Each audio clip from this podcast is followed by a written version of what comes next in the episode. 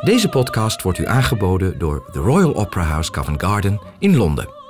De mooiste opera's en balletten van de Royal Opera House zijn nu ook live in een bioscoop bij u om de hoek te bewonderen. Bijvoorbeeld La Bohème op 29 januari aanstaande.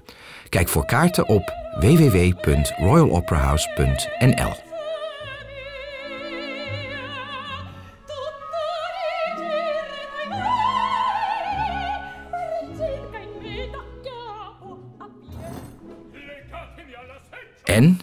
Wat is er vannacht nou echt gebeurd? Het was vreselijk. Ruud houdt nog steeds van me. Dat weet ik toch? En jij, hou je ook nog van hem? Ah, ja, ik hou van hem, maar dat is ook wat het zo onmogelijk maakt. Ik ben erg veranderd en achteruit gegaan de laatste tijd en hij kan er niet mee omgaan.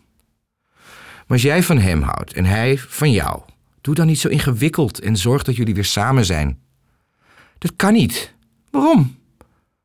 Zeg niets tegen Ruud, maar ik verdwijn. Voor altijd. Een scène uit de soap Goede Tijden, Slechte Tijden? Nee, dit is een fragment uit Saint de la Vie Bohème van Henri Mugère. Dit verhaal over een groep studenten in Parijs in het midden van de 19e eeuw werd de basis voor de opera La Bohème van Giacomo Puccini. De lezers van het literaire tijdschrift Le Corsaire volgden de belevenissen van deze jonge mensen in 19 afleveringen, iedere zoveel weken. Hun lief en leed, goede en slechte tijden dus. Geschreven als een vervolgserie, als een soap als het ware. Puccini en ook collega-componist en toen nog vriend Leon Cavallo begonnen ieder een kleine 50 jaar later aan een opera op basis van deze levens- en liefdesavonturen. Puccini had de opera in 1896 klaar, Leoncavallo een jaar later. Hoewel de pers Leoncavallo's werk verkoos boven dat van Puccini, sloot het grote publiek Puccini's La Bohème in zijn hart en ruim 120 jaar later is La Bohème nog steeds een van de meest opgevoerde en populairste opera's in de wereld. Waarin zit nu dit succes en wat zien we vandaag nog in een verhaal uit 1840? Wij zijn, en dan bedoel ik echt hele grote groepen van televisiekijkers, geobsedeerd door het wel en wee van mensen die ofwel echt zijn, zoals in reality soaps, blind dates of op liefdeseilanden, ofwel gefantaseerde karakters als in goede tijden, slechte tijden of andere dramasoaps. Hun levens, hun problemen leiden mogelijk af van ons eigen bestaan en dan vallen onze problemen wel weer mee als we zien hoe die tv-karakters leiden. Bij La Vie de Bohème waren de studenten levensecht en gebaseerd op de eigen ervaringen van Henri Mugère. En ook Puccini gebruikte zijn eigen ervaringen als arme student in Milaan bij het componeren van zijn opera. In de opera zien we vier jonge mannen. Een dichter Rodolfo, een schilder Marcello, een filosoof Colline en een muziekleraar Chonard die een zolderverdieping delen. Twee daarvan, Rodolfo en Marcello, raken verwikkeld in onmogelijke liefdes. Eigenlijk zien we in het eerste bedrijf de eerste date, een soort blind date van Rodolfo en Mimi. Bijna letterlijk een blind date, want Mimi vraagt in het donker om een vuurtje voor haar kaars, die is uitgewaaid. Ook in het donker raakt ze haar huissleutel kwijt. En dan raken ze elkaars handen in het donker aan. Super romantisch. Hij voelt hoe koud haar hand is. Hij stelt zich voor en vraagt daarna hetzelfde aan Mimi. En dat gebeurt natuurlijk ook in een aria.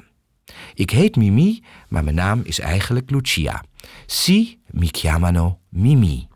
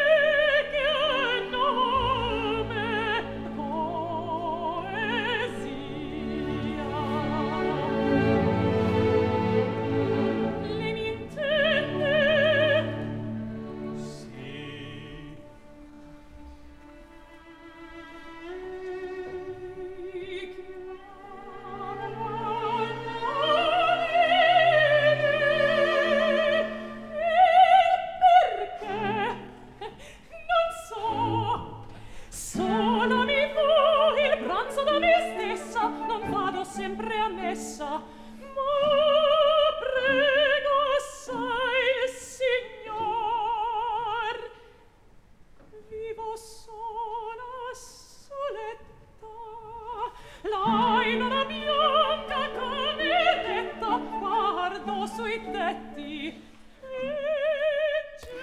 Na de gewone ditjes en datjes over haar leven komt Mimi letterlijk en figuurlijk tot bloei als ze vertelt hoe ze uitkijkt naar de lente, als het gaat dooien en de eerste zonnestralen voor haar zijn.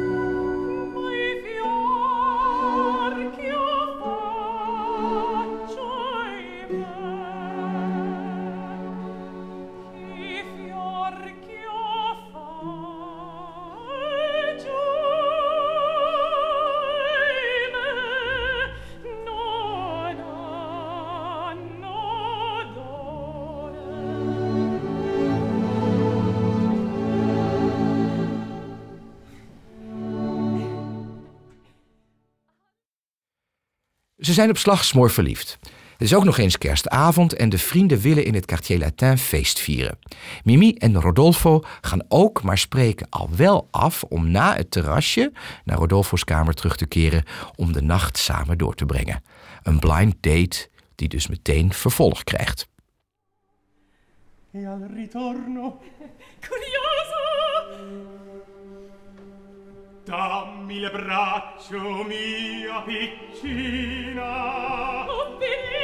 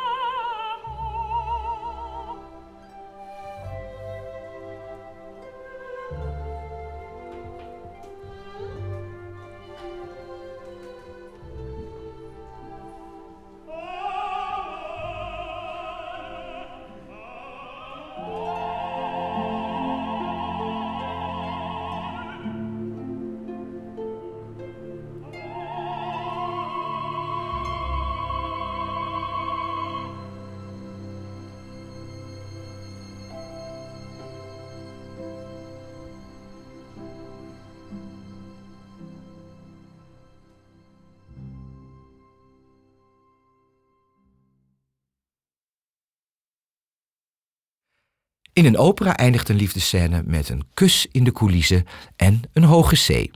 Niet wat je in een tv-soap kunt verwachten. Maar misschien is dat ook wel het mooie aan opera, dat er in ieder geval in de wat traditionelere producties nog wat voor de verbeelding overblijft. In de 19e eeuw waren Italiaanse opera's van Verdi, Rossini, Bellini en Donizetti zeker geen realistische drama's.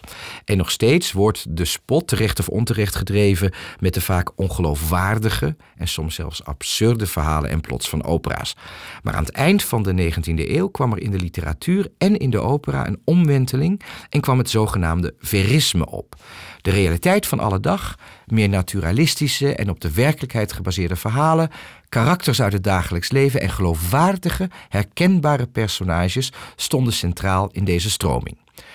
Puccini was samen met Leoncavallo en Mascagni een aanhanger van dit verisme en La Bohème is daar een mooi voorbeeld van. Wat daarvoor nog draken van verhalen waren, werden nu verhalen over mensen van vlees en bloed. En omdat ook in de samenleving zelf het individu een belangrijkere plaats ging innemen, is het succes van het verisme goed te verklaren. We gaan even terug naar onze vrienden op het terrasje van Café Momus in het Quartier Latin in Parijs. Door een gelukkige en slimme truc hebben ze genoeg geld om de bloemetjes buiten te zetten. Rodolfo en Mimi lopen als een dol verliefd paardje rond en Marcello en de anderen vinden een tafeltje. Dan verschijnt op zeer theatrale wijze een exje van Marcello, Musetta, aan de arm van een rijke oudere man. Marcello's jaloezie en passie voor zijn ex steken meteen de kop op en Musetta laat horen hoe bewust ze zich is van haar schoonheid en laat zich door alle mensen op het terras uitvoerig bewonderen. Als ik over straat loop, staren alle mensen me vanwege mijn schoonheid aan.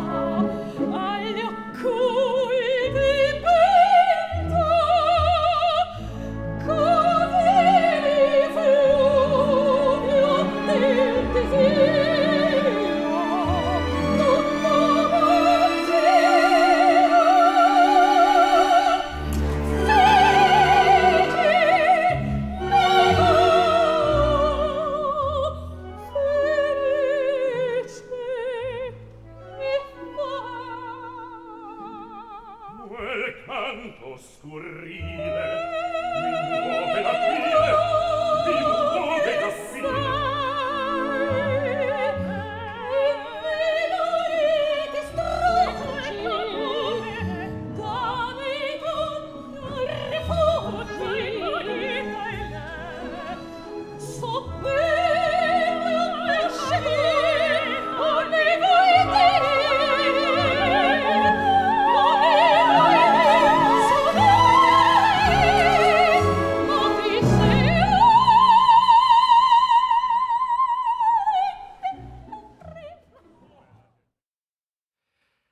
Marcello merkt dat Musetta nog steeds van hem houdt. En met een list zorgt ze ervoor dat haar rijke oudere minnaar vertrekt, maar ook nog eens de hele rekening van onze vrienden betaalt. En er wordt uitbundig gefeest. Je zou deze tweede acte eigenlijk best kunnen vergelijken met een soort kerstspecial van een soap. Alle verhaallijnen komen bij elkaar, een beetje drama in het midden en een vrolijk einde. Het is bizar hoe in de 19e-eeuwse opera dezelfde effecten al bereikt werden die nu nog steeds werken voor tv-drama of bioscoopfilms. Een tikje comic relief, een momentje van lichte ontspanning en dan weer volop het drama in. En dat is ook in de bioscoop. Ik denk dat Puccini eigenlijk een briljante voorloper van de operafilms was. Zijn gevoel voor theater, zijn smeltende melodieën ondersteund of verrijkt en aangevuld met geweldige orchestraties, zorgen ervoor dat het drama je vasthoudt en je mee gaat leven met de personages. Daarvoor gebruikt Puccini ook een paar bijzondere trucs. Hij geeft de personages een eigen herkenningsmelodie, zoals Richard Wagner zijn zogenaamde leitmotieven schreef. En die keren steeds in verschillende stemmingen terug en geven vooral in het orkest de innerlijke gemoedstoestand van de personen weer. Daarnaast heeft hij nog iets bedacht in La Bohème en later ook in andere opera's. De scènes zijn vaak realistisch en veelal ook met meerdere personages tegelijkertijd aan het woord, die dus met elkaar en soms ook door elkaar heen het verhaaltje van de opera vertellen. De echte emoties en diepere zielenroerselen van de hoofdpersonen horen en zien we als het ware ingezoomd, als je in filmterms wilt spreken, als in een wolk weg van de menigte, afgesloten van de echte wereld. We horen de vrienden in de eerste acte door het open raam vanaf de straat in de echte buitenwereld. Terwijl het nieuwe liefdespaar in een soort beschermde eigen wolk binnen is. En in de tweede acte is iets anders aan de gang. En dan horen we steeds de onbelangrijke, maar leuke actie op de voorgrond. En de belangrijke, intiemere momenten in een soort eigen wereld op de achtergrond. Drukke groepscènes, muzikale ensembles worden doorkruist met romantische, liefdevolle zinnen van ons paar Rodolfo en Mimi, wederom als het ware in hun eigen wereld. In een film of tv-programma zou je dus weer wat close-ups krijgen van die twee, terwijl om hen heen de drukte, de drukke actie doorgaat en dan zoomen we uit naar een groot totaalbeeld als iedereen aan het eind van de acte feest viert. In de derde acte krijgt het verhaal een dramatische wending. Mimi blijkt ongeneeslijk ziek te zijn en Rodolfo is te arm om haar goed te kunnen helpen. Musetta en Marcello gaan met een knallende ruzie uit elkaar en Rodolfo en Mimi nemen juist ontroerend en liefdevol afscheid van elkaar. Dit gebeurt in een geweldig kwartet dat begint met een prachtige afscheidsaria van Mimi. En in dat kwartet in La Bohème spelen binnen en buiten, voorgrond, achtergrond, oppervlakte en diepere gedachten weer een prominente rol.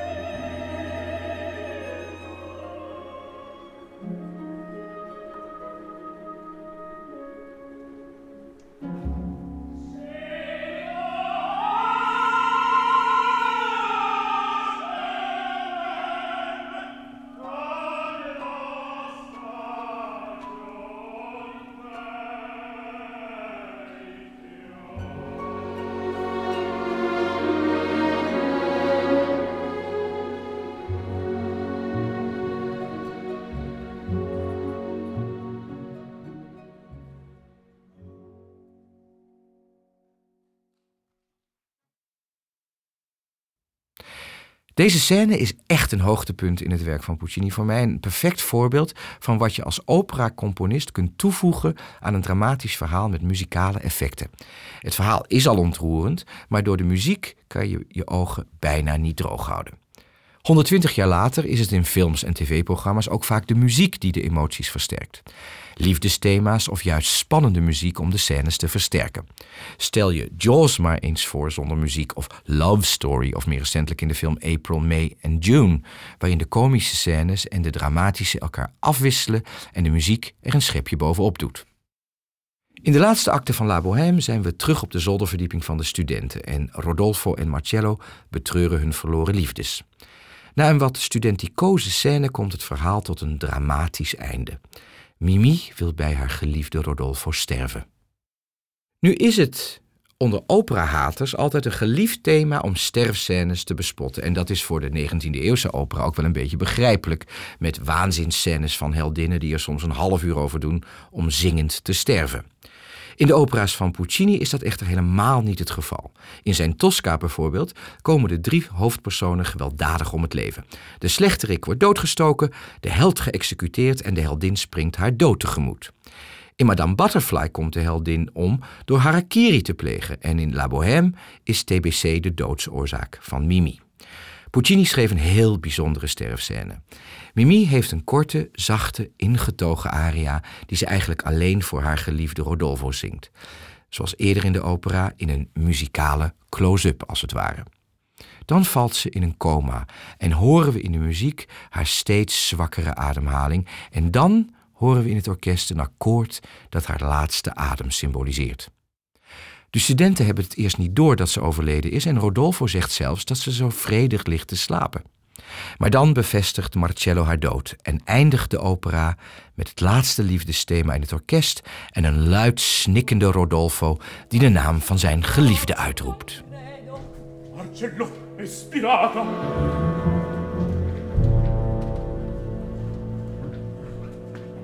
Musetta.